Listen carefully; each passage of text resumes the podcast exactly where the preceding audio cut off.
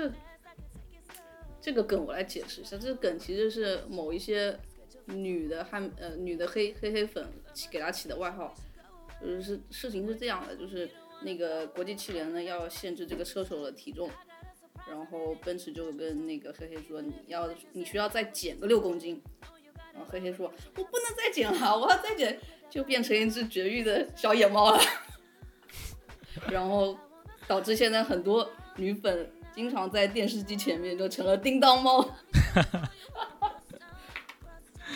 所以我们这一期节目又要少儿不宜，请所有十八岁以下的听众要在家长的陪同下收听本期节目。I like to play the doctor operation. Spread it on the bed like a patient. I'm about to show you domination. Got the nana dripping like a waterfall. Ooh, na na good, I can eat it up. I'ma dive in, touch the ocean floor. You already know what you came here for. You know that I'm grown and I'm about it. And I know what to do with your body. Every single time that you drop it, trust me, I know what to do. I with get it. loud when you put that pipe down, pipe down, pipe down. I wanna celebrate you right now. 各位好，欢迎收听第十四期的麦米说播客。 本期节目我们又迎来了一位新嘉宾，四四。四四，你先跟我们麦米说的听众们打个招呼吧。大家好，我是四十四，我是汉密尔顿的忠粉。嗯，这次呃应邀来参加这一次的播客，还蛮不一样的感觉。好啊，汉密尔顿是车号四十四，你的名字也是四四，所以可以可以看到，对对对，也嗯，可以看到中粉中到了什么程度。中到就是为他花钱呀。为爱充值。每个为对 idol 充值的粉丝才是真的粉丝。对啊，参加我们今天节目的另外两位是我们的主播宝宝以及我们节目的老朋友小熊，啊、你们两位也跟听众们打个招呼吧。Hello，大家好，我是宝宝，非常开心又跟大家见面了。就我发现，只要有车手的这个专辑都有我。谁叫你是追星女王呢？呃，大家好，我是大家的老朋友小熊，很高兴今天又来参加麦迷说的节目。那今天主要是听两位黑粉呃主力选手聊天，然后我只是一个吃瓜群众。你你你确定人家真的是黑粉吗？黑黑粉少了个黑。对对对黑对对黑黑黑的黑粉啊！啊、原来是这个意思。好的，今天我们请到的嘉宾四四和宝宝都是汉密尔顿的超级车迷，他们都已经追了汉密尔顿很多年了。是的，我们今天谈论的主角就是我们迈凯伦车队的老朋友汉密尔顿。汉密尔顿他生于平凡的一个英国黑人家庭，在三个影响他人生的重要人物的激励和帮助下，一直到了今天，拥有了众多光环加身。不仅是 F1 的六届世界冠军，他在赛车领域之外也取得了很多成功。他的人生标签包括知名的品牌全球大使、音乐家、出入秀场的时尚达人，以及社交网络红人等等。有人说，他在赛车领域的历史地位已经可以和网球界的费德勒一般的伟大。啊、宝宝和四四，你们两位对这个这么高的评价有什么看法呢？嗯，我觉得从这个呃比赛成绩上来说，的确是可以跟费德勒相媲美，而且就是他们在不同领域的这个业务水平也是顶尖的。但是呢，还是有点不一样。就我觉得费德勒吧是一个除了赛场，他就是一个专注于家庭的一个人，就没有黑黑那么丰富的这个业余生活。那我们接下来要么请那是因为 那是因为黑黑没有家庭吧？现在，我觉得他也是一个很重家庭的人。对，我觉得黑黑他跟他的父母啊，跟他的弟弟之间的感情是非常深厚的。对，今年银石他还把他老爸跟老弟都请到那个银石的比赛现场去了。最后一站全全家都去了。嗯，因为我今年去了银石，然后就看到他还他那个大概是巡巡场的时候，带着那个他弟弟好像一起坐那个花车，，嗯对对，弟弟也有坐那个、嗯，那个那那个拉猪车，对对对对对，但是汉密尔顿跟费德勒其实他们都已经几乎是在各自的领域达到了这一个领域的最巅峰的两个人了。汉密尔顿是是呃 F 一届就除了现在就除了舒马赫的七个世界冠军之外，他现在六个，而且在将来也有非常大的机会可以追平舒马赫，甚至超越舒马赫的这一个记录。呃，费德勒他在网球肯定是呃史无前例的最伟大的冠军。他们两个人在各自领域的历史地位其实还是有非常相近的一个地位吧。因为汉密尔顿除了世界冠军之外，其他的很多数据他都已经达到了历史第一的高度，而且在各在赛车还有在网球之外，他们的他们两个人。其实都有很多的闪光点，比如在时尚圈，像汉密尔顿跟费德勒，费德勒就不用说了，费德勒是网球圈的时尚 icon。费德呃汉密尔顿呢，其实他在赛车圈里面的车手里，他可以说也是呃时尚话题最多的一个人物。所以今天我们就可以请到就是四四和宝宝两位。多给我们就是介绍一下汉密尔顿这位车手。很多人对汉密尔顿他呃近代在梅梅赛德斯时代的故事都非常的熟悉，但是可能对汉密尔顿的他的背景啊，以及他在更早期的迈凯伦时期的事情，可能就不是对新车迷来说可能就不是特别的熟悉。所以下面的话就呃。请宝宝跟四四两位就带我们，我多聊聊他们汉密尔顿以前的故事，然后我们可以就这期节目就多给我们的听众们分享一下这位伟大车手的故事吧。嗯，好的，我们先来讲一下这个黑黑的家庭背景吧。那黑黑呢，他是一九八五年一月七日出生于英国的 Stevenage。那他爸爸 Anthony Hamilton 是一个 IT 工程师，那他父亲是个黑人，那他母亲 Carmen 是一个白人，所以呢，他是黑白混血的一个小孩，然后长得是巧克力色。那汉密尔顿呢，也是史上第一个黑人 F1 车手，那他的这个呃祖先其实是来自于这个格林纳达，那也就是一个以前英国的殖民地。他的父母在他两岁的时候就离婚了。他十二岁之前是跟他妈妈卡门一起生活的，然后之后的话，他就跟他的父亲还有他的这个继母 Linda 一起生活。那他继母有一个给他就是有一个小孩，就是 Nicholas，Nicholas 是黑黑呃同父异母的弟弟，但是他的这个弟弟从小就是有就是身患小儿麻痹症嘛，所以以前呃弟弟的这一些。呃，小时候吃的这些苦啊，其实，在黑黑的这个职业，包括成长道路上，是一个对他来说就是，呃，激励了很多。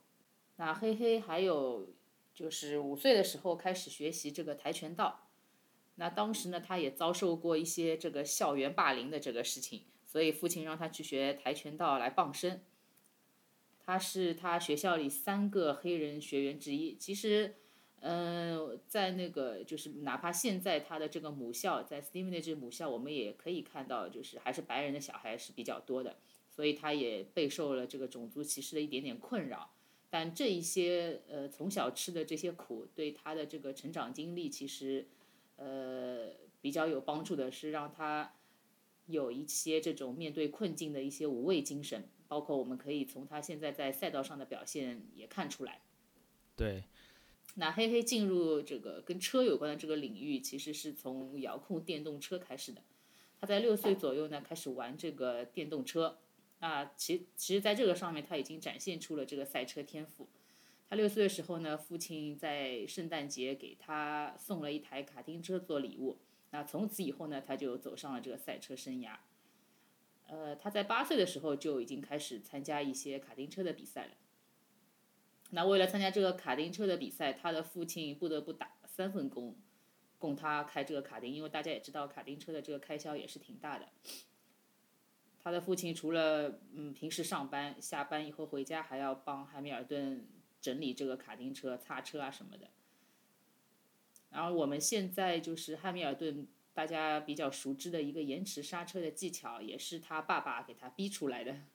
我们现在都叫他留一圈留一圈，就是他的这个单圈速度非常的快，其实也是得益于他父亲的这个教导。因为我记得以前采访里看到过说，呃，他父亲就是在观察那个赛道上不同的人，就是开车的这一些驾驶的技巧啊、手段什么，然后他爸可能就发现说，延迟刹车把这个刹车点在靠近更靠近这个弯道的时候可能会更快，他就跟黑黑说，你要在这里刹车。那黑黑就说我不行，我不能。然后他爸就说就在这里刹车。后来黑黑说，之前因为练习这个技巧，他还开到过旁就是前面那种小池塘里面去，所以他父亲对他的这个影响，包括这个呃经历啊，以及可能一些驾驶技巧，还是帮助非常大的。我有一个问题，就是他父亲有这种赛车的经历吗？没有，他父亲是做 IT 的。那就是就是从这个业余的角度对给他纯粹培提这种建议养他嗯因为已经培养他走这条路的话，可能他父亲背后也要做了很多的功课吧，我觉得。对一个呃出生一个平民家庭，然后家庭又没有赛车的经历，然后把汉密尔顿培养成了一个现在一个伟大的世界冠军，不得不说这多少都是一个奇迹。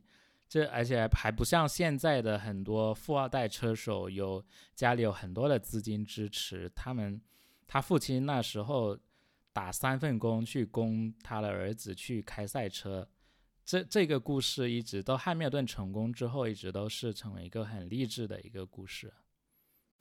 对，而且他爸爸从他入这个 F 一行这个开始，就一直是做他的经纪人嘛。然后直到二零一零年，父就是汉密尔顿主动和父亲断开了这个经纪人的关系。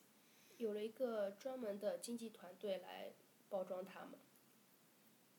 对，就是他当时跟父亲断开了这个经纪人关系之后呢，父子之间还有一些不愉快。因为，但是据黑黑采访所所说，就是说他觉得，呃，他已经出道了，他觉得希望父亲就只是扮演一个父亲的这个角色了。对，好像从那之后就很少在现场看到过他父亲啊，一直到近一两年才偶尔看到他去现场看汉密尔顿的比赛。好像有当过哪个车手的迪雷斯塔哎，对，后来就消失了。对他父亲做过一阵子迪雷斯塔的这个经纪人。那他老爸也挺厉害，又是 IT 工程师，又是这种赛车的经纪人。也是有脑子的呀。对呀、不然的话怎么能连讨两个白人老婆呢？有能力。对啊，说到汉密尔顿进入迈凯伦，也是一个有非常有传奇性的故事，就就是他他最初就大概九岁十岁的时候，跟丹尼斯之间的故事。呃，宝宝跟四四，你们可以跟我们分享一下这一段故事呗？嗯，他遇见这个丹尼斯也是一个比较偶然的机会，大概在他十岁左右的时候吧，就是在一个场合上遇见了这个丹尼斯。那这一点不得不说，又是老黑，就是他爸爸在后面做工。当时是他爸爸让他去找那个丹尼斯要签名，反正就好像就说，你看那个是罗恩·丹尼斯，他是啊什么迈凯伦车队的老板，然后让他去找他签名。然后呃黑黑就在他要签名的时候，顺便就向丹尼斯自荐，他跟他说，未来有一天我想坐进你的赛车里。然后丹尼斯在他的这个签名本上面写，就是那个原话，就是说，Phone me in nine years, we'll sort something out then。所以就是说，让他九年之后再再来打电话我来，到时候我们就会有个结论，对吧？然后呢，就是黑黑在一九九八年的时候赢得了这个 Super One Series 和呃第二个英国卡丁车锦标赛的头衔。那这个时候已经被丹尼斯这样的这种大佬就是看中了。看中了，对，然后就把他签了那个迈凯伦的这个青训。其实迈凯伦的青训大家现在也都非常熟悉啊，我们有很多的这个车手，像呃以前的范多恩啊、马格努森啊，包括现在的车手诺里斯，全部都是迈凯伦青训这个阵营里面的。那黑黑当时是第一批迈凯伦青训的这个车手，所以是现在是诺里斯的这些大师哥。然后进了这个青训之后呢，黑黑一路走到 F 1的这个路是中规中矩的，然后就是一步一个脚印的，就是没有跳级也没有什么。他参加过欧洲的这个卡丁车赛啊，雷诺方程式 Formula 三，包括呃 GP Two 这样，就是一步一步走上去的。他在低级方程式的成功还是非常厉害的。他在 GPR 的那一年夺冠的那一年，他的分数，我记得他的得分应该是当时史上得分最高的单个赛季，一直到了呃前年的勒克莱尔，他才打破了他那一个记录。所以他在低级别方程式还是非常厉害的。对，他在 GP Two 的那一年的确是可圈可点。然后零六年的话，蒙托亚他中途离队了，所以当时车队有一个空缺，就是搭档这个 Kimi。呃，当时其实迈凯伦在三个车手里面选一个这个零六年的空缺，一个呢是德拉罗萨，还有一个是帕菲特，还有一个就是黑黑。但是因为零六年的时候，迈凯伦还是用米其林轮胎的，黑黑对米其林轮胎非常的不适应，所以零六年的这个蒙托亚离队之后的比赛，还是让德拉罗萨完成了。那零七年的话，大家都统一是这个普利司通轮胎，所以就没有那个问题了。当时其实呃，迈凯伦在内部也是选了当时这三个人，就是做候选人搭档零七年的这个阿隆索。最后就是决定了用汉密尔顿，那这个决定是在零六年的九月份做的，然后公众消息的话是在十一月份发布的，因为当时呃舒马赫这个退役的消息会铺天盖地嘛，所以就是说不想跟这个时期撞，然后直直到这个十一月份才开始发布说迈凯伦的这个二号车手是汉密尔顿。所以就是丹尼斯在大胆启用新人方面，大家也是可以看到他的眼光非常的独到。对，说起这一个决定，丹尼斯可以说真的是汉密尔顿的伯乐，因为呃，在零七年那个时候，迈凯伦还是非常强大的，可以说还是豪门车队之一。对于这种车队来说，嗯，启用一个零 F 1经验的新人，不得不说是一个非常大胆的一个策略。但是丹尼斯确实是慧眼识人，我们刚刚在开头的时候有说过，汉密尔顿的人生有三个重大的人物，呃，一个就是毫无疑问就是汉密尔顿的偶像塞纳，塞纳一直都是激励着他在赛车领域前进的一个一个 role model。呃，第二个那就是帮助汉密尔顿进入 F 1然后培养汉密尔顿成才的丹尼斯了。如果没有丹尼斯慧眼识人的话，可能他还没有那么快能够进入 F 一也没有那么快能够晋级到迈凯伦这样的顶尖车队。是的，而且就是如果没有丹尼斯的话，他很有可能就已经走不到这条路了。嗯，因为怎么说呢，就是以黑黑的这个财力，可能走到那些低级别的时候就已经走不下去，因为当时也是需要找很多的这个赞助商。但是进了迈凯伦青训的话，他其实呃背后还是有一点点这个支持的，至少在让他自己找金主爸爸方面也是，呃，因为有顶了个迈凯伦的这个。对，就是头衔，所以让他自己如果要找金主爸爸的话，也还是有点实力的。对，可以可以对比的就是跟汉密尔顿同样在低级别赛事的做队友的罗斯伯格，他也是一个非常优秀的车手，二零一六年的世界冠军。但是罗斯伯格的经历跟汉密尔顿就截然不同。罗斯伯格他比汉密尔顿更早进入 F 1但是进入的是当时已经稍显没落的威廉姆斯车队。他一直过了好几年才能够有机会去开上更强大的赛车，而汉密尔顿就是二零零七年一进入 F 1就加入迈凯伦这样的顶级车队，差一点点就创造了处子赛季夺得世界冠军的这种传奇经历。那下面我们就聊一下汉密尔顿他在二零零七赛季的一些事情呗。二零零七，在我的印象当中，汉密尔顿绝对是一个非常抢眼的一个新人。然后他在那个就是呃两届世界冠军队友面前一点都不怯场。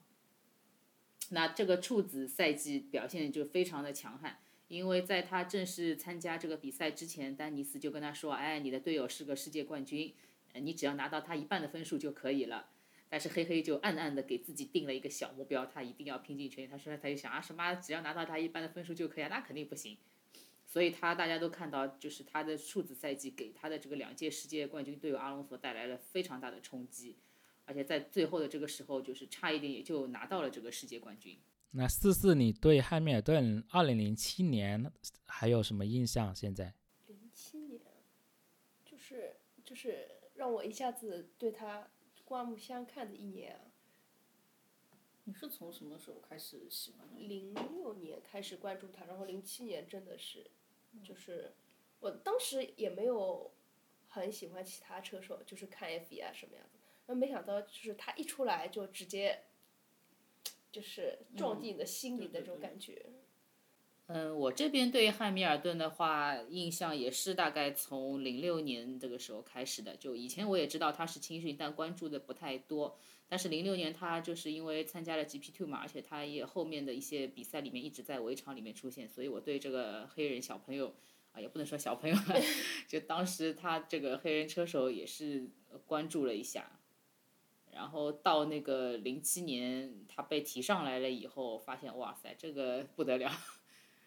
这么强，而且没想到他第，而且没想到他第一年就在加拿大站就拿到第一个对分站冠对是的军嘛。作为新人还是很厉害的。的确，应该是此前没有像他那么强势的新人。对，我也觉得这其实是天时地利人和。就首先它一上来就是一个顶配的一个车队，对吧？当时我们零七年的车也挺火星的，其实，呃，还你还要有扎实的基础啊。对，然后就是汉密尔顿的这个强势，我觉得跟以前迈凯伦给他的这个里程测试数还是相关的，因为在这个之前，我们就是 F 1的这个规则，它其实没有一个测试的一个限制，所以你就随便测。当时就是迈凯伦就是给汉密尔顿随便测的，就他也也就就是那个不像现在嘛，你这个测试有里程的这个限制。对，以前不管随便上，所以就是说对他的这个进 F 1之前的这个经验的积累，其实也是挺，嗯、挺帮助挺大的。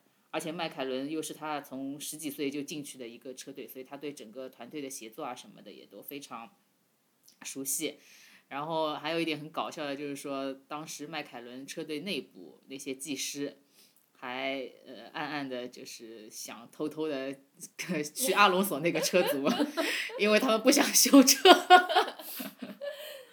但其实后来没想到，哎，他还真的是挺不错的。其实要说汉密尔顿在二零零七年、二零零八年的事情，单单这一两年的事情都可以单独去录一期节目，因为那一两年实在是太多故事了。没错，嗯，我们可以再分享一下汉密尔顿他在当时作为一个新人，他在场下的一些表现。所有人都知道他在赛道上是有非常卓越、优秀的表现，但是其实他，呃，二零零七年还这这么年轻的时候，他在场下面对公关、面对媒体的时候就已经很会说话了。这可能也关也跟他现在或者现在在赛车场外的成功是有渊源的。你们认为那时候汉密尔顿作为一个新人，他是怎么能够做到这么圆滑的呢？呃，我觉得那个时候他也没有很圆滑。有有有，他当时出道时候说话其实很会公关，那这一点还是得益于这个迈凯伦的这个 communication 的团队把他给教的非常好。就是什么时候该怎么说话。其实迈凯伦这一点还是一直有做的，就车手的这个公关，包括说说话的这个技巧。因为呃，我们在那个就是当时迈凯伦那个纪录片里面，我记得是有有那个做给车手做这种 briefing 的，你该说什么，不该说什么，然后见到金主爸爸该说什么，他都是迈凯伦都是给你准备好的。就我记得那时候范多恩是第一年上来嘛，对吧？然后就把公关就给他都 brief 好，就是说到时候回答媒媒体问题怎么怎么样，然后这个什么时候你该怎么答，怎么怎么怎么样。所以我觉得黑黑当时也是这个套路出来的。然后迈凯伦又给他缔造了一个非常励志的一个故事，就觉得他是个穷孩子，然后一步一步爬上来，人设，对，然后 就是进了 F 一的很不容易，怎么怎么的。这么多年，迈凯伦卖人设的这个水平一直没有下滑。对，但是后来我听英国人说，黑黑的其实他也并不是那么穷，就是说也不是像迈凯伦讲的这么就是是个很贫穷潦倒的家庭出来的，其实也就一般吧，就是个正常普通的家庭吧。然后黑黑零七年表现强势了以后，丹尼斯又非常的聪明，好像是七百万吧，签了他五年就把他给定下来了。现在看来真的很便宜。对啊，性价比超高啊。然后零七年过了以后，他在零八年这个赛季表现也是依旧非常强悍的。那当时其实我们的赛车也是非常有竞争力的，但是那一年呢，黑黑除了表现比较好以外，比方说像零八年的英国站啊这种，他也犯了一些错误。那其中一个就是加拿大顶了一下 Kimi 的这个赛车后部，在那个维修区的出口这里红灯，对吧？就冲上去了。然后当时黑黑还被人家诟病他的这个驾驶风格，就是他喜欢做这个 weaving 这个动作，就是二次变现。那前两啊这个年的维 weaving 斯塔潘这个事，情，现在因为有了规定，这个二次变现不是不允许嘛？其实也是黑黑那个时候出来的，就是现在不允许车手这个二次变现。呃，那个在巴西的那一场大奖赛，我相信作为所有迈凯伦的车迷都印象非常非常深刻。他在巴西的这个最后一个弯超过了格洛克，拿到了那一年的世界冠军。我觉得零八年他也被骂很多哎，对吧？对对，我被黑记得是很多。被怎么黑啊？零八年是为什么被骂？说他驾驶风格风格啊啊，比较激进吧。哎，也很正常了。就像这两年的，看不惯他。就像这两年的维斯塔潘是吧？阿隆索的粉丝吗？不只是阿隆索的粉丝。天才车手都这样过来的。但我觉得黑黑要比维斯塔潘好很多，就是维斯，塔潘现在还在经常有二次变现的动作。但是我觉得黑黑比维斯塔潘，毕竟人家是没有跳级的，一级级上去的，就是从小学读到 初中，读到高中，读到大学的。嗯维斯塔潘是跳级的。然后巴西这一场大奖赛，黑黑自己表示说这种事情很不堪回首，他不想再经历第二次。没人想进。我也不行，我也心脏也受不了。就是啊，那天半夜哦。从大悲到大对对对对对对对。这个跌宕起伏，这就是什么 up and down，side to side like a roller coaster。然后他当时夺冠之后，非常激动的说要永远留在麦队，结果大家都知道了。黑黑的嘴骗人的鬼。但是他说他永远留在迈凯伦，这个是说过的，这个现在打脸了。我记得零八年那个我们皮房里就小野猫穿了一件红衣服，然后全是他叫的声音。呃，当时还没有，就是汉密尔顿还没冲线的时候，那个法拉利皮房和和谁啊？和马萨已经开始庆祝了。对对吧没想到最后一个弯居然超过了格洛克。是的，格洛克命那那一年的这个英雄。做了三十秒的世界冠军的马萨，对，每年巴西站几乎都可以看到有人翻出这个视频。最后最后一弯。然后那个丹尼斯还说过，如果黑黑能够拿三个 WDC 的话，就送他一台 McLaren F1。哎，结果 还是不行，拿不到。哪里能够想到，从零八年之后，麦队就一直的往下滑。对，然后零九年的话，丹尼斯是把 F 1业务交给了惠特马什掌管。那丹尼斯就是不管 F 1业务了以后，黑黑就开始有点放飞自我了。那澳大利亚展的同年澳大利亚站啊就已经出了那个撒谎门事件，当时这个事情也是搞得呃就是很大，这个整个车队也是管理层好像有点不太舒服。惠特马什还当时爆料还说什么惠特马什想引咎辞职还不知道干嘛的。那最后这件事情呢，就是 Dave Ryan 已经是车队的老员工了，都快退休了，因为做了个替罪羊，被车队给干掉了。哎，具体具体是呃什么事情撒谎来着？呃，好像就是说车队给了他一个指令，对，就是说什么好像是特鲁利那个时候我记得，就是说什么什么超他，然后什么再把位置还给他什么的。哎呀，我脑容量也有点有限。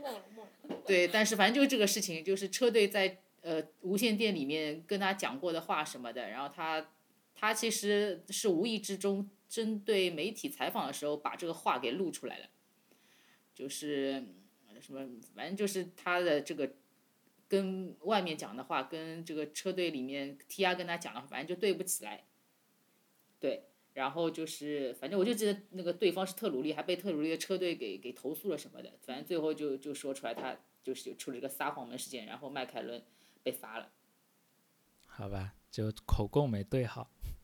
然后整个零九到一二年赛季，迈凯伦的表现其实都是比较不太好的，这个赛车的这个状况也不是很好，加上后面有红牛那几年火星车的统治嘛，所以我们也不在这个有竞争的团队之列。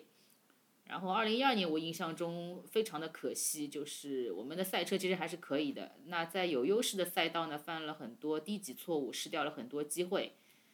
不然的话也是有机会争取这个世界冠军的。嗯，二零一二年的话，新加坡大奖赛是黑黑决定离开麦队的一个关键节点，然后这一场比赛我还特地飞去了新加坡去看的。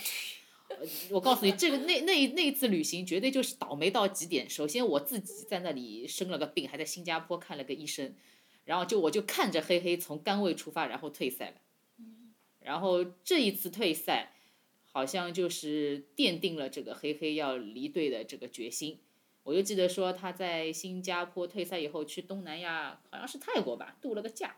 当时手里拿着两份 offer，一份就是麦队要留队的这个 offer，还有一队就是那个奔驰的这个 offer。那奔驰对吧？这个给的工资又比较高，然后再加上劳达对他的一些游说，他最后就做了这个离队的决定。他好像就说什么他呃在泰国的这个什么躺椅上看着海，然后就在想说什么啊，我在迈迈凯伦已经做了自己所能做的了，呃，我还是拿不到冠军，那还不如尝试一些新的一个机会，我去跟一个车另外一个车队一起成长，迈向成功。我估计劳达肯定给他画了个很好的饼，对，所以他就做出了这个跳槽的决定。那他做了跳槽决定以后呢，就是好像还说什么他在 MTC 啊什么的就一直避开不见丹尼斯这些领导层。他说麦队有那种被人背叛的感觉，其实我也有啊，当时。然后他当时自己心态其实也不算特别好吧，还觉得说车队的人因为他离队就疏远他了。然后当时还有一个事情就是他在推特上说，哇，我跟巴顿做了那么多年的队友啊，竟然他 unfollow 我，其实人家巴顿从来就没 follow 过他，他后来这条自己删掉了，还说什么哦，他从来没 follow 过我，就当时嘿嘿还是没有那么成熟，我觉得。毕竟在一起了这么多年，突然之间分手，那肯定要有一个心理波动的过程。对，大家还记不记得那个一三年的马来西亚，他还停战停错了，嗯这个停回了迈凯伦。对，他就说啊，我在那里停了六年了。大家都傻眼了啊！当时刚刚说到的劳达去游说汉密尔顿去了梅赛德斯，就顶替舒马赫退役留下来的位置。我们说到的汉密尔顿人生的三大重要人物，劳达就是能够帮助汉密尔顿去走向 F 1这一项运动最巅峰的贵人。如果没有劳达当年就是对他锲而不舍的游说的话，他就有可能就去不了梅赛德斯，也就没有最近这几年五个拿到五个世界冠军的这种统治性的地位了。可以说，汉密尔顿他的人生还是非常的幸运的。他除了自己有实力之外，还遇到了在关键节点能够帮助他的人。对我印象中，就是劳达当年好像自己也是也是有一个 KPI 的，就是好像说他如果能把黑黑搞过来，对吧？好像给他个什么官做做，还是给他点 什么好处，所以他很拼命啊，为了这个。所以在今年劳达因为生病去世的时候，汉密尔顿可以说是最伤心难过的一个人了。那时候他接连在 Instagram、在 Twitter 发了很多很多推文去怀念劳达，以及在呃比赛中也用劳达的特别设计纪念劳达的头盔、赛车涂装等等。对，就说到这一点，其实我觉得黑黑运气其实也算差的，就是作为一个车手，对吧？对前面有丹尼斯把他领进门，然后后对，所以他这个生命中的这个贵人都是在关键节点上遇到了。那迈凯伦时代，呃，说到这里，我想问你们三位一个问题：对汉密尔顿在迈凯伦时期的这么多比赛，你们印象最深刻的是哪一场？呃，我先说吧，我觉得是二零一一年的上海站，就这个因为你亲身临其境了，所以我印象比较深。因为当时我记得是在送到发车区之前，引擎是有一个漏油的情况，而且当时卖队的这个批房特别特别的，大家很着急。然后当时引擎盖没有盖上去，就让他直接去了，不然你就来不及，就错过了那个上发车格的这个时间。他当时是个干位，然后呃，他没有带着引擎盖停到这个车停到这个发车格上面以后去，嗯、在当时还在那个很急的，大家都在那里就是给他处理这些事情，最后就是在感觉就是在最后关头把车子弄好了，然后最后也拿了冠军，而且就是在家门口拿的，所以那一场比赛我印象特别的深。然后后面车队那时候不是沃达丰赞助商嘛，还一起拍了这种红 T 大合影什么的。四四你呢？我好像，我好像印象比较深的就是零七年上海他进沙石那一 场，哦那个那个对对对沙坑，是不是在你们眼前停傻下？眼了都是上海。这当时都是在现场，然后看傻眼了，他怎么会？就大家准本来以为他可以拿冠军的嘛，没想到他跑进沙石之后绝望了。对，这个其实跟当时车队的一个决定也是有点问题。就当时我觉得这一点吧，就丹尼斯好像就是因为又跟阿隆索搞得不开心，所以就一直不让黑黑，就没没没呼呼他进站，然后轮胎就 就不行了。那一年还是十月份的，是吧对10月份对是的时候对，就已经发生过那个渐渐奔驰对事情之后对对对，已，经不开心了。嗯，然后一帮子人，别的车手都是在帮帮 Kimi 啊什么的。而且更气的是，从那之后，好像好像在上海进站进站入口那一个地方，原先是沙石堆的，现在改成了水泥地了。对，对那小熊你呢？呃，我印象最深应该还是零八年的最后一站巴西站，那个实在是太经典了，就是跌宕起伏，剧本剧本都不敢这么写。没错，是的。对我跟小熊是同样的，那那一站看的真的，我本来都绝望了，你知道吧？因为看到前面镜头，法拉利都绝望那个时候。法拉利都在疯狂的在庆祝了，然后然后到后面镜头一切，真的不敢相信，不敢相信。真的，这种事情还是别来了，就像他说的。好在那时候看比赛还年轻，现在可能就扛不住了。哦，那个时候还在读书的时候。对，还在上学。其实我觉得那个事情应该说马马萨不想再经历第二个。就当时就看着记得两个屁房都在叫。那我们下面就聊一下他在梅赛德斯的事情吧。我觉得梅赛德斯他二零一三年进去的时候就有一个分站冠军进账，其实也也挺不错的。然后后面一四年开始进入了混动时代，奔驰的这个优势太明显了，所以好像也没什么就是特别值得 拿出来说的了。但是我去年的新加坡这个呃这个这个杆位啊，我印象是非常的深。这个因为去年的车凭良心说，它其实优势并不大。而且有一些赛道其实也是劣于法拉利的嘛。但是，一八年新加坡那个杆位，我实在是印象太深刻了。我真的就是说，这个，我跟黑黑本人也说过，你那个杆位实在是太神奇，就是上帝给你的力量，你自己也无法复制。他说，对对对，刘一圈那个名字是不是从就是从那一站开始？不是，好像之前就有他排位赛真的就有了。去年的梅赛德斯的赛车跟法拉利相比，优势确实不是那么大，两支车队一直战得难分难解，一直到了新加坡，汉密尔顿在那一个真的如有神助的一圈甘味圈之后，好像法拉利就跟不上节奏了。汉密尔顿自己也说，他认为自己再也跑不出这样的单圈了，确实是非常神奇的一圈。我觉得嗯，汉密尔顿在梅赛德斯时代，可能可能最为人称道的就是他可能不像其他的一些呃世界冠军车手一样，他在有一辆优势的赛车的时候，他的队友并没有那么强大。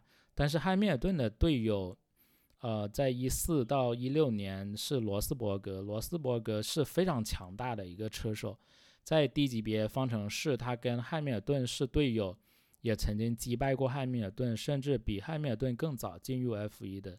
他的天分跟勤奋的程度都不比汉密尔顿差，但是在他们争冠的三年，汉密尔顿是一四一五年是赢了，一六年是惜败于罗斯伯格手下。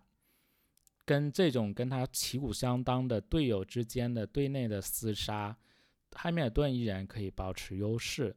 从这里就可以看得出，他确实是非常的强大。对，就是黑黑，嗯，就是这个梅赛德斯时期的这个对手，的确还是没让他日子那么好过，尤其是一六年，我觉得。到了这两年跟博塔斯做队友，就感觉给他的压力不够了。对他跟芬兰人，我觉得还挺搭的，以前跟科瓦莱宁也不错。这和对手的性格有关吧？嗯，我觉得他遇到的最难的两个队友，应该就是阿隆索跟罗斯伯格了，都很难搞。但是黑黑那个自己说，就是说他职业生涯的最大的对手，他只说了范南斗，他没有说罗斯伯格。根本就瞧不起罗斯伯格。对呀、好像汉密尔顿跟能够跟他打得起来的队友关系都不怎么样，跟当年跟阿隆索，然后后面跟罗斯伯格也也争斗的非常厉害。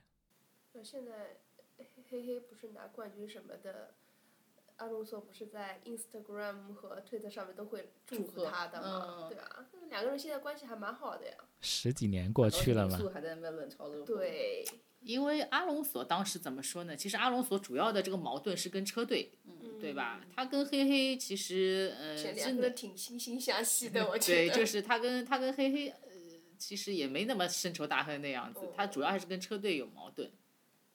而且我觉得他们还是挺尊重对手的，就是你对想黑黑说 Fernando 是他最大的这个对手，然后那个，呃，我就记得阿隆索好像说什么，就是他看在眼里、放在眼里的这个车手也是有汉密尔顿的人，这个人，但是他就没有把瓦特尔当 过 当过对手。这个嘛，明眼人大家都看得懂的呀。今天我们要顺便踩一脚人家吗？其实还是蛮期待，嗯，假如说汉密尔顿有机会跟瓦特尔做一下队友的，在在即将结束的这一个十年里，汉密尔顿和瓦特尔是呃两个人总共分从十个世界冠军中，两个人分了九个，所以这是属于他们两个人的时代。还是希望呃明年他们两个人能够有更激烈的战斗的。对，但是你像现在就是很就是这种轮对轮的精彩较量，他们两个人之间其实看了不太多了，我觉得只有一些比较愚蠢的一些事情，比方说阿塞拜疆，轮对轮，我现在觉得法拉利的内斗比较多 一点。是是是，不过说到轮对轮的战斗的话，我发我发现现在汉密尔顿倒是比较谨慎了，他开车是相比于他年轻的时候稳了非常多。比如说在遇到呃勒克莱尔遇到那个维斯塔潘这种小年轻的时候，其实可以看得出他他的赛车跟这种年轻车手留之间留下的空隙是更多的。因为他非常知清楚的知道自己要争的是世界冠军，所以他非常的克制，不会去跟对手去贴身肉搏了。对这个随着这个年纪的增长，还是会成熟的。但是你知道吗？以前像在零八年的时候，嘿嘿不还不是这样的。丹尼斯跟他讲过一句话，就是你的对手当时是马萨，他说什么如果 Kimi 要 Kimi 要 pass，你就 let him pass，然后他还是不让他 pass，不 听老板话。年轻的时候总归心情比较急躁一点。是的，没错，每个年轻车手都会经历过这个时段。这种东西还是要时间才能教得会他，时间让他成为了老司机。嗯，没错。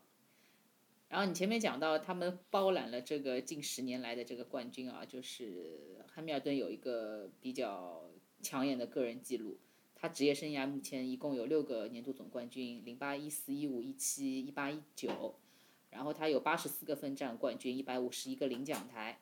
那作为一个就是整个 F 一的一个 all time 的一个记录的话，他现在也是手里拿了很多的这个荣誉啦，一共是三千四百三十一个积分，八十八个杆位。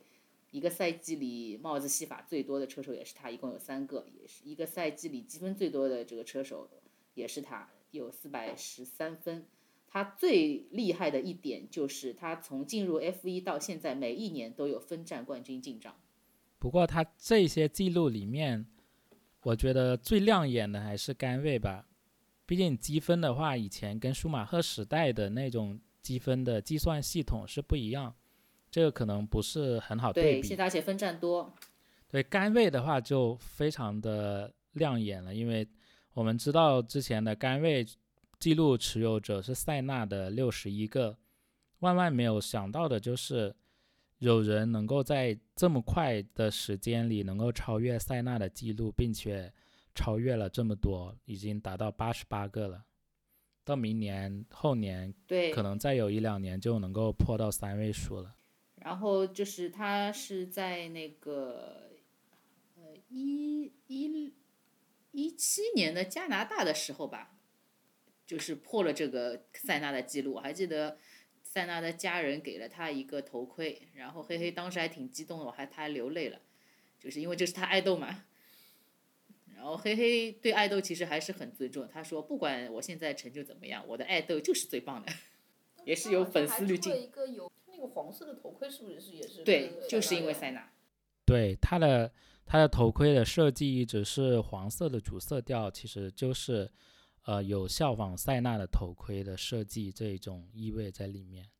但是说到刘一圈，刘一圈他就是说他的杆位能力非常强大，但是在今年其实他今年的年度的杆位奖其实是给勒克莱尔拿去了，所以今年刘一圈并不是杆位最多的一个车手。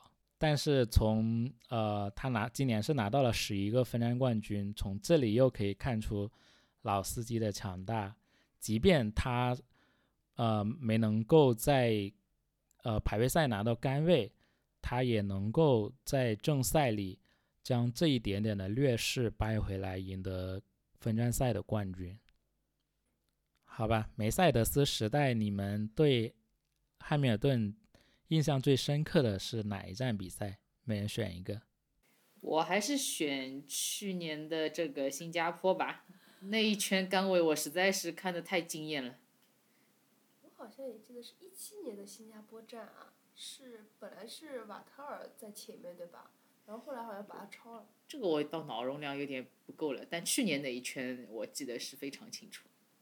哦，还有一点，一七年的马来西亚站，就是他不是车抛抛锚嘛，然后他就哦蹲在、那蹲在那边。一六年，那是一六年就马来西亚爆缸，我还去了现场，然后他哇塞，真的是哦。我觉得这那个那一年就是他这个世界冠军失掉的转折点。对对对，对，那一年是十月份的比马来西亚，对。然后我印象最深还是一六年西班牙，就他跟罗斯撞出去的那个，刚刚发车两个人就撞出去了。那个造就了他，造就了那那一场比赛，造就了维斯塔潘。我的话可能是今年的德国站，我觉得在汉密尔顿，他这几最近几年神一般的表现，就已经很少能够看到他会轻易的去犯什么错误了。但是今年德国站的话，他有两次在雨中滑出了赛道，可以说是这近几年来极少极少能够看到汉密尔顿犯这样的错误的。所以从在从一个伟大的冠军里，要挑出他一个让人印象深刻的点，就是他这样的小失误了。他两次打滑是不是都救回来了？呃，是救回来的，他没有退赛。都救救回来救，回来了。但是没退赛。就这个很厉害，他打滑这样 spin 了 N 圈，然后还能救回来。我告诉你，那场比赛就是奔驰 cosplay 玩坏了。那场比赛真的有点有风水有点问题，我感觉。对于小黑的感情生活，我们知道，他好像自从跟小野猫分手了之后，就现在好像没有传出有什么正牌的女友啊。对于这种八卦新闻，你们女女生们有什么可以分享的？我只知道他两段感情生活。对，第一段就是他大学时候认识的女朋友，是个香港人。然后我觉得女这个这个女生家里还蛮有钱的，对。然后还之之前还赞助过黑黑东望洋的比赛，不过后来这个女女女方的爸爸涉涉嫌洗黑钱，然后后来就不了了之，两个人就分手了。啊，这个我再补充一下，就这一位马小姐，呃，反正就刚刚跟四四讲的一样，爸爸很有钱，对吧？他爸是香港眼镜大王，嗯、呃，不知道这个我就不知道，反正 他他那个他们分手是因为黑黑出名了以后，其实就跟他分手了。一方面就是可能黑黑想更加专注这个赛车吧当然之前有听过说，这个马小姐问他，你是选择我还是选择你的赛车事业？然后就是那肯定选赛车了。啊，而且好像还说是因为马小姐不是爸爸涉涉嫌洗黑钱嘛，她要回去什么的。黑黑意思就是说什么啊，我知道这个时候她家里更需要她什么。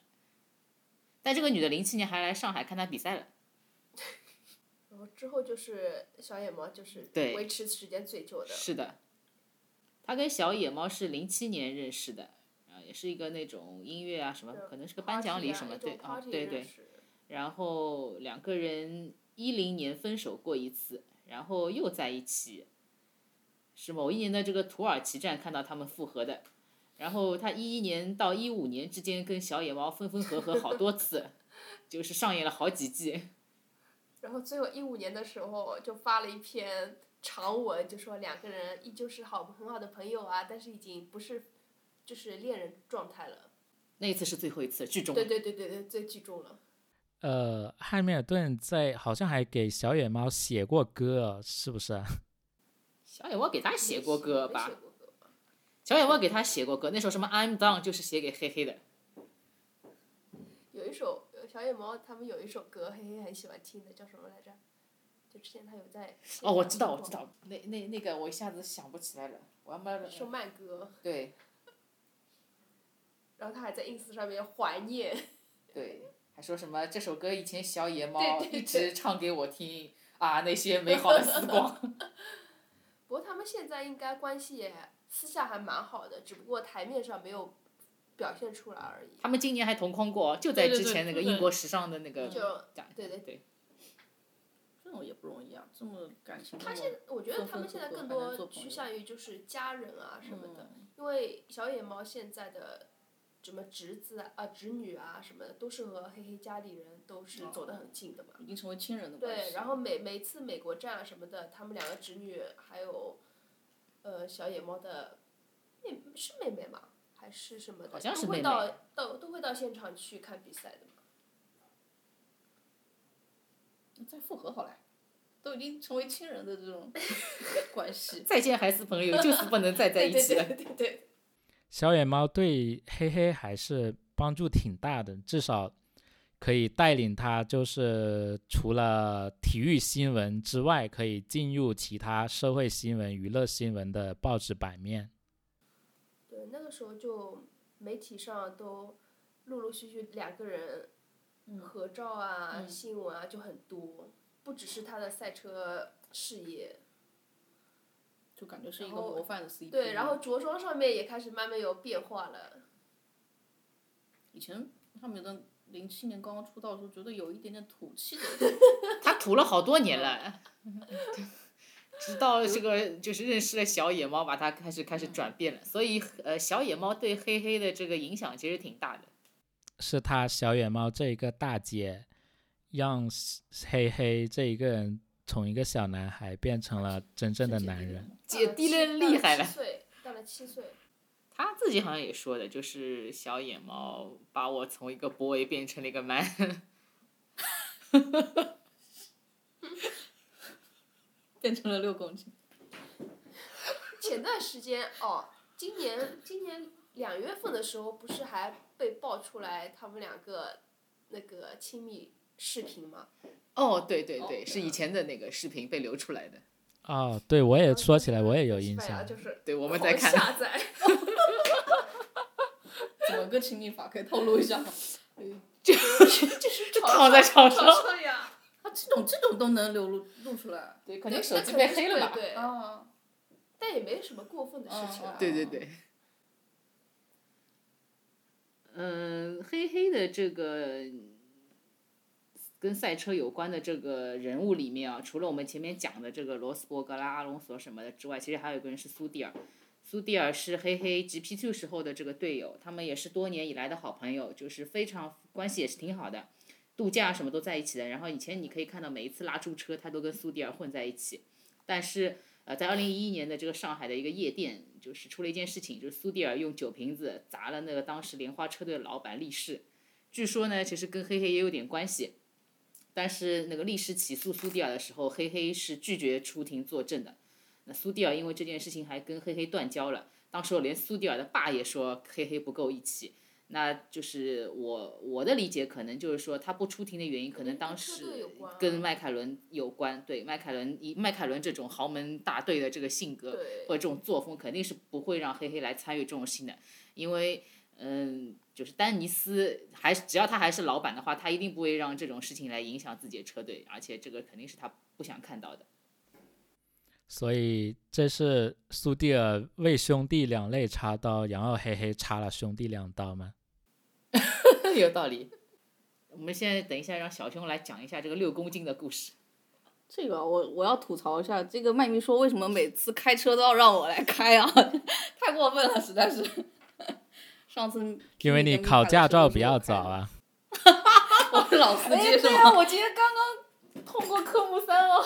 对我，因为我我经常看到你们在我们的群里有说到汉密尔顿什么六 kg 六公斤之类的，我一直搞不懂你们这是什么意思，以为你们是什么暗语。这这个梗我来解释一下，这个梗其实是某一些女的汉呃女的黑黑黑粉起给他起的外号，就是是事情是这样的，就是那个国际汽联呢要限制这个车手的体重，然后奔驰就跟那个黑黑说你要你需要再减个六公斤，然后黑黑说我不能再减了，我要再减就变成一只绝育的小野猫了，然后导致现在很多女粉经常在电视机前面就成了叮当猫。所以我们这一期节目又要少儿不宜，请所有十八岁以下的听众要在家长的陪同下收听本期节目。PG 啦，家长指引的。这一段又可以剪成花絮了，是吧？那下面我们聊一下汉密尔顿他在赛车之外的领域的一些事情吧。呃，我所知道的就是他在音乐、还有时尚以及其他的一些娱乐节目，其实都参与的蛮多的。他应该早在二零零七年就有呃受到 Beyonce 这种大明星的邀请去参加演唱会了。然后面的话，然后也经由了呃一些说唱的歌手去介绍，去认识了那个 Forreal Williams，就是人称飞董。这个飞董我我也是我很喜欢的一个歌手，他在音乐、时尚还有写作方面都是名家。汉密尔顿在音乐领域，你们有什么可以跟大家分享的？自己说过，他呃音乐方面最喜欢的应该是 Michael Jackson 吧。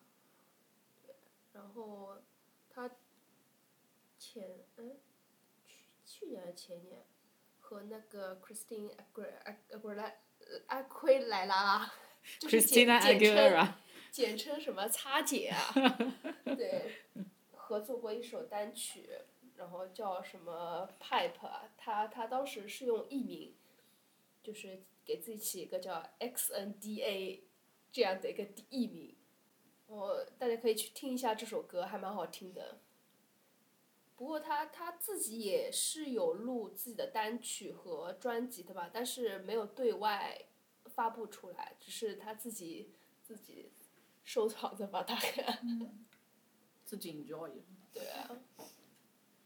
而且他他和一帮子的好兄弟吧，也都是一起合作音乐啊什么的，和那个 Spins 就是那个 Daniel，、也也是一直和他在一起合作音乐也蛮对，久了就是有这种然后也 studio 啊什么对的。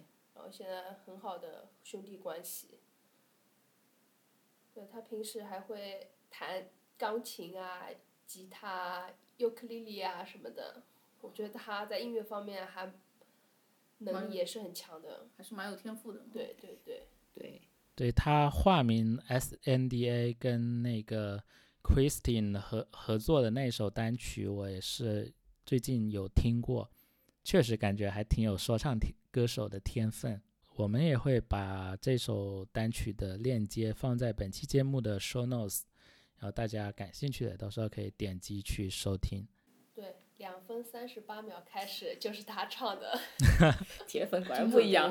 嗯，好像汉密尔顿他一直呃在不同的场合或者在他自己的社交网络都有强调，呃他自己是对音乐的热爱，他也有这样的天分，搞不好过两年他在 F 一独孤求败之后就退役去搞音乐了。应该是兴趣爱好吧，但是不会当成一个真正的工作来做，我觉是吗得。那他比如说退役后有什么样的打算？有这样说过吗？好像没有哎。我觉得，我觉得不会专门去从从事一份新的一份工作，还是可能跟赛车有关系的？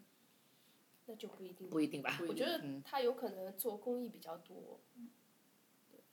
他不是之前放暑假还去捡垃圾啊？对。啊，就还有动物保护啊什么。所以汉密尔顿这些就是他在赛车场外这些事这些做的事情，就什么做公益啊之之类的事情，就感觉他正在逐渐的建立他自己在这一项运动内的一个江湖地位。就像费德勒在网球圈有网球圈有一个叫做埃德伯格体育风尚奖。就这一个奖项，就像相当于是给费德勒设置的奖项一样，每年都是费德勒拿了。就费德勒是一是是是网球迷，是其他网球选手最尊敬、最喜欢的一个球手。然后汉密尔顿现在的他在赛车圈也逐渐的，呃，他建立这样的地位，他对某一些公共事件的发言，他在赛车场之外的一些活动，其实也是塑造他自己更正面的一个形象，要可能要成为后备车手的一个模范榜样吧。就我觉得他是在这种现役车手里面，社会责任感比较高的一名车手。这是一个好事。嗯，对于提高 F 一这一项运动在普通公众的认识来说，我觉得是有非常积极的正面作用的。而且像在现在的话，嗯、我看到的一些评论，其实就是说，汉密尔顿这一个人的名字已经比 F 一这一个名字更大、更响亮了。可能很多人并不了解 F 一，但是他知道汉密尔顿这个人。但是之前是不是有谁说过，说这样不利，其实不利于 F 一的推广的，可能是更多的汉密尔顿个人的这种秀啊什么的。我觉得这个是酸葡萄吧。我也觉得，当时好像不是博是博格吧？博伯伯尼伯尼对伯尼不是还蛮蛮嗯希望他就在社交方面这么做的嘛？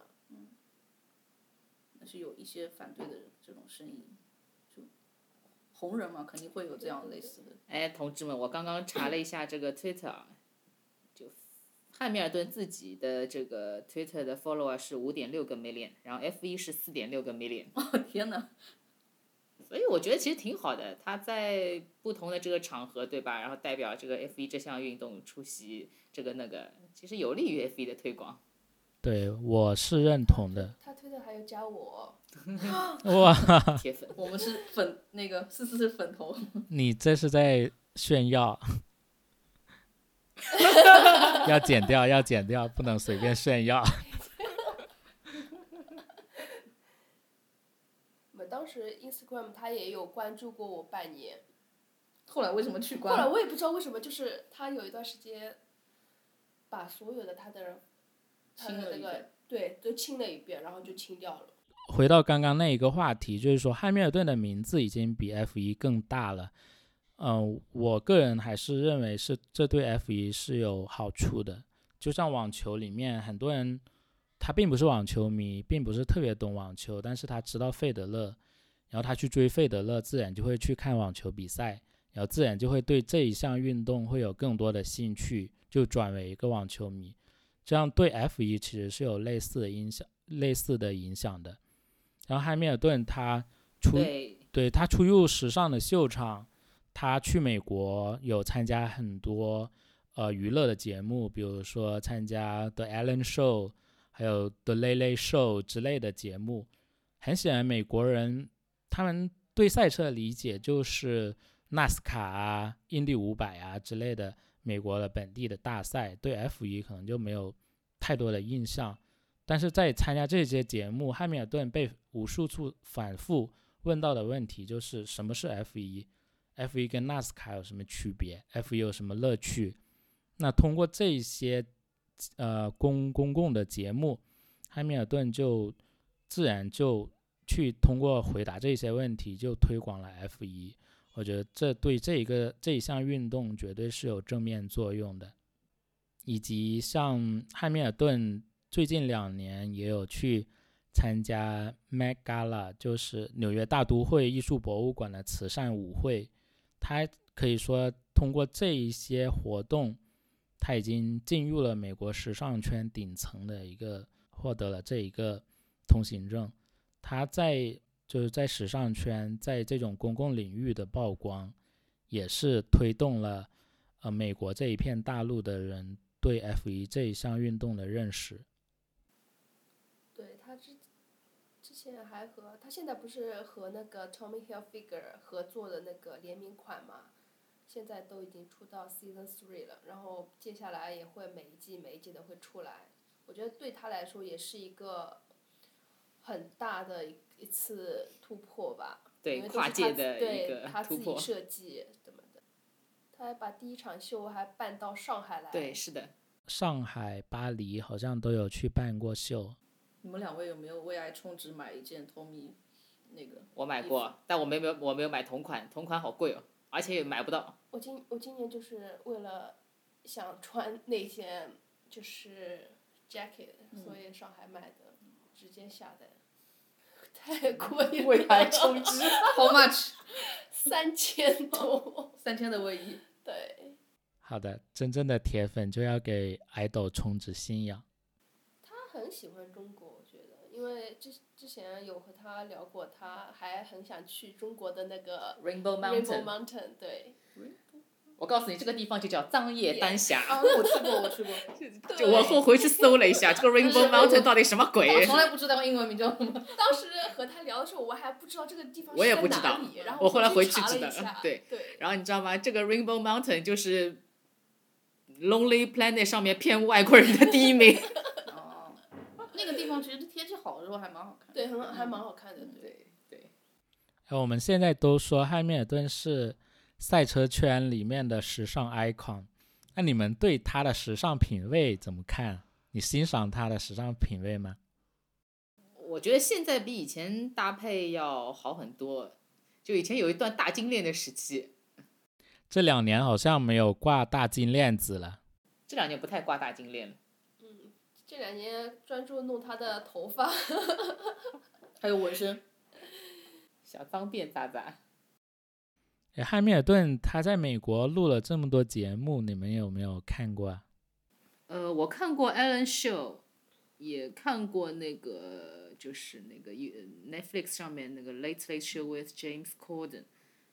然后 Alan Show 的话，就就像你前面讲的，跑上去就在解释 F 1是什么。他说啊，我们跟 NASCAR 跟 Indy 不一样，F 1嘛更偏技术，怎么怎么的。Late Late Show 的话，其实还还挺好的，我觉得他为这个秀好像也做了蛮多的这个准备，因为他公布了很多他小时候的一些我们在外面没有看到过的一些事项什么的。然后他爸爸其实也在现场，他非常强调了一下，就是他爸爸在他职业呃成长路上给他的这个巨大的影响。我觉得那期我有看了，我觉得确实做的是非常好的。我们也会把这些节目的链接贴到我们的 show notes 里，然后听众们喜欢的话也可以点击去观看。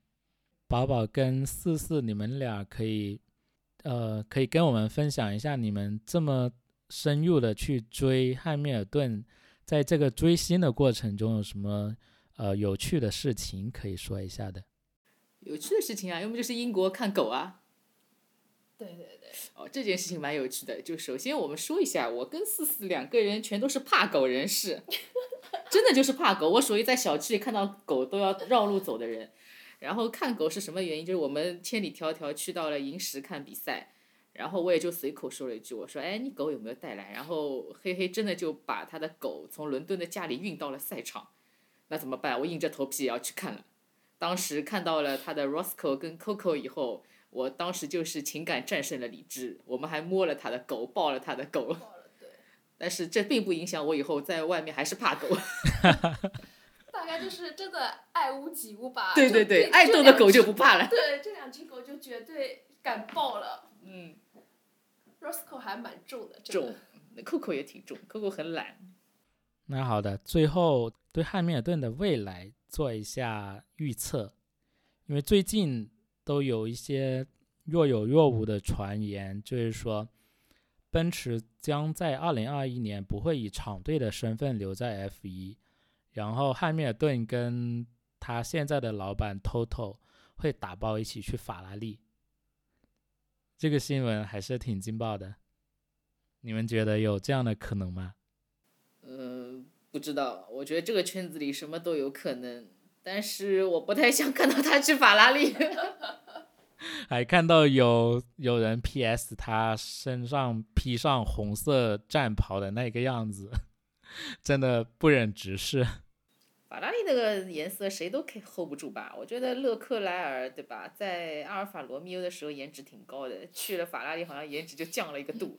同理可证，Kimi 回到了阿尔法罗密欧以后，这个颜值感觉就比在法拉利时候上升了一个度。实力黑法。你们这是法拉利黑粉中的滤镜吧？你这个是负面滤镜。我们录制这一期关于汉密尔顿主题的节目，目的就是为了祝汉密尔顿生日快乐。这一期节目也将会在一月七日汉密尔顿生日的时候上线。然后你们几位女士作为汉密尔顿的忠实粉丝，有什么话要在他的这个生日里对他说的吗？只有我希望他可以就是继续保持着他所热爱的东西，不强求他有什么更好、更大的那种伟大成绩，只要求他自己开心就好。那我这边还是希望这个黑黑能够开心的过每一天，对吧？然后保持现在这种正能量的一个一个态度，然后内心也是希望他能够早日翻掉舒马赫的记录。嗯，我也是先祝贺他今年获得第六个世界冠军，然后希望他明年就能破掉那个舒马赫的记录。明年还要先平，啊，平是明年先对平，然后反正希望他在有生之年尽快打破舒马赫的记录。嗯，呃，然后就好像有说对打破这个这个记录，不，他好像不是很 care，就我可能是作为一个路人的这样希望。对。好的，那我们这期节目就到这里结束。非常的感谢四四和小熊来做客我们的节目。谢谢，好谢谢大家谢谢大家拜拜。拜拜拜拜拜。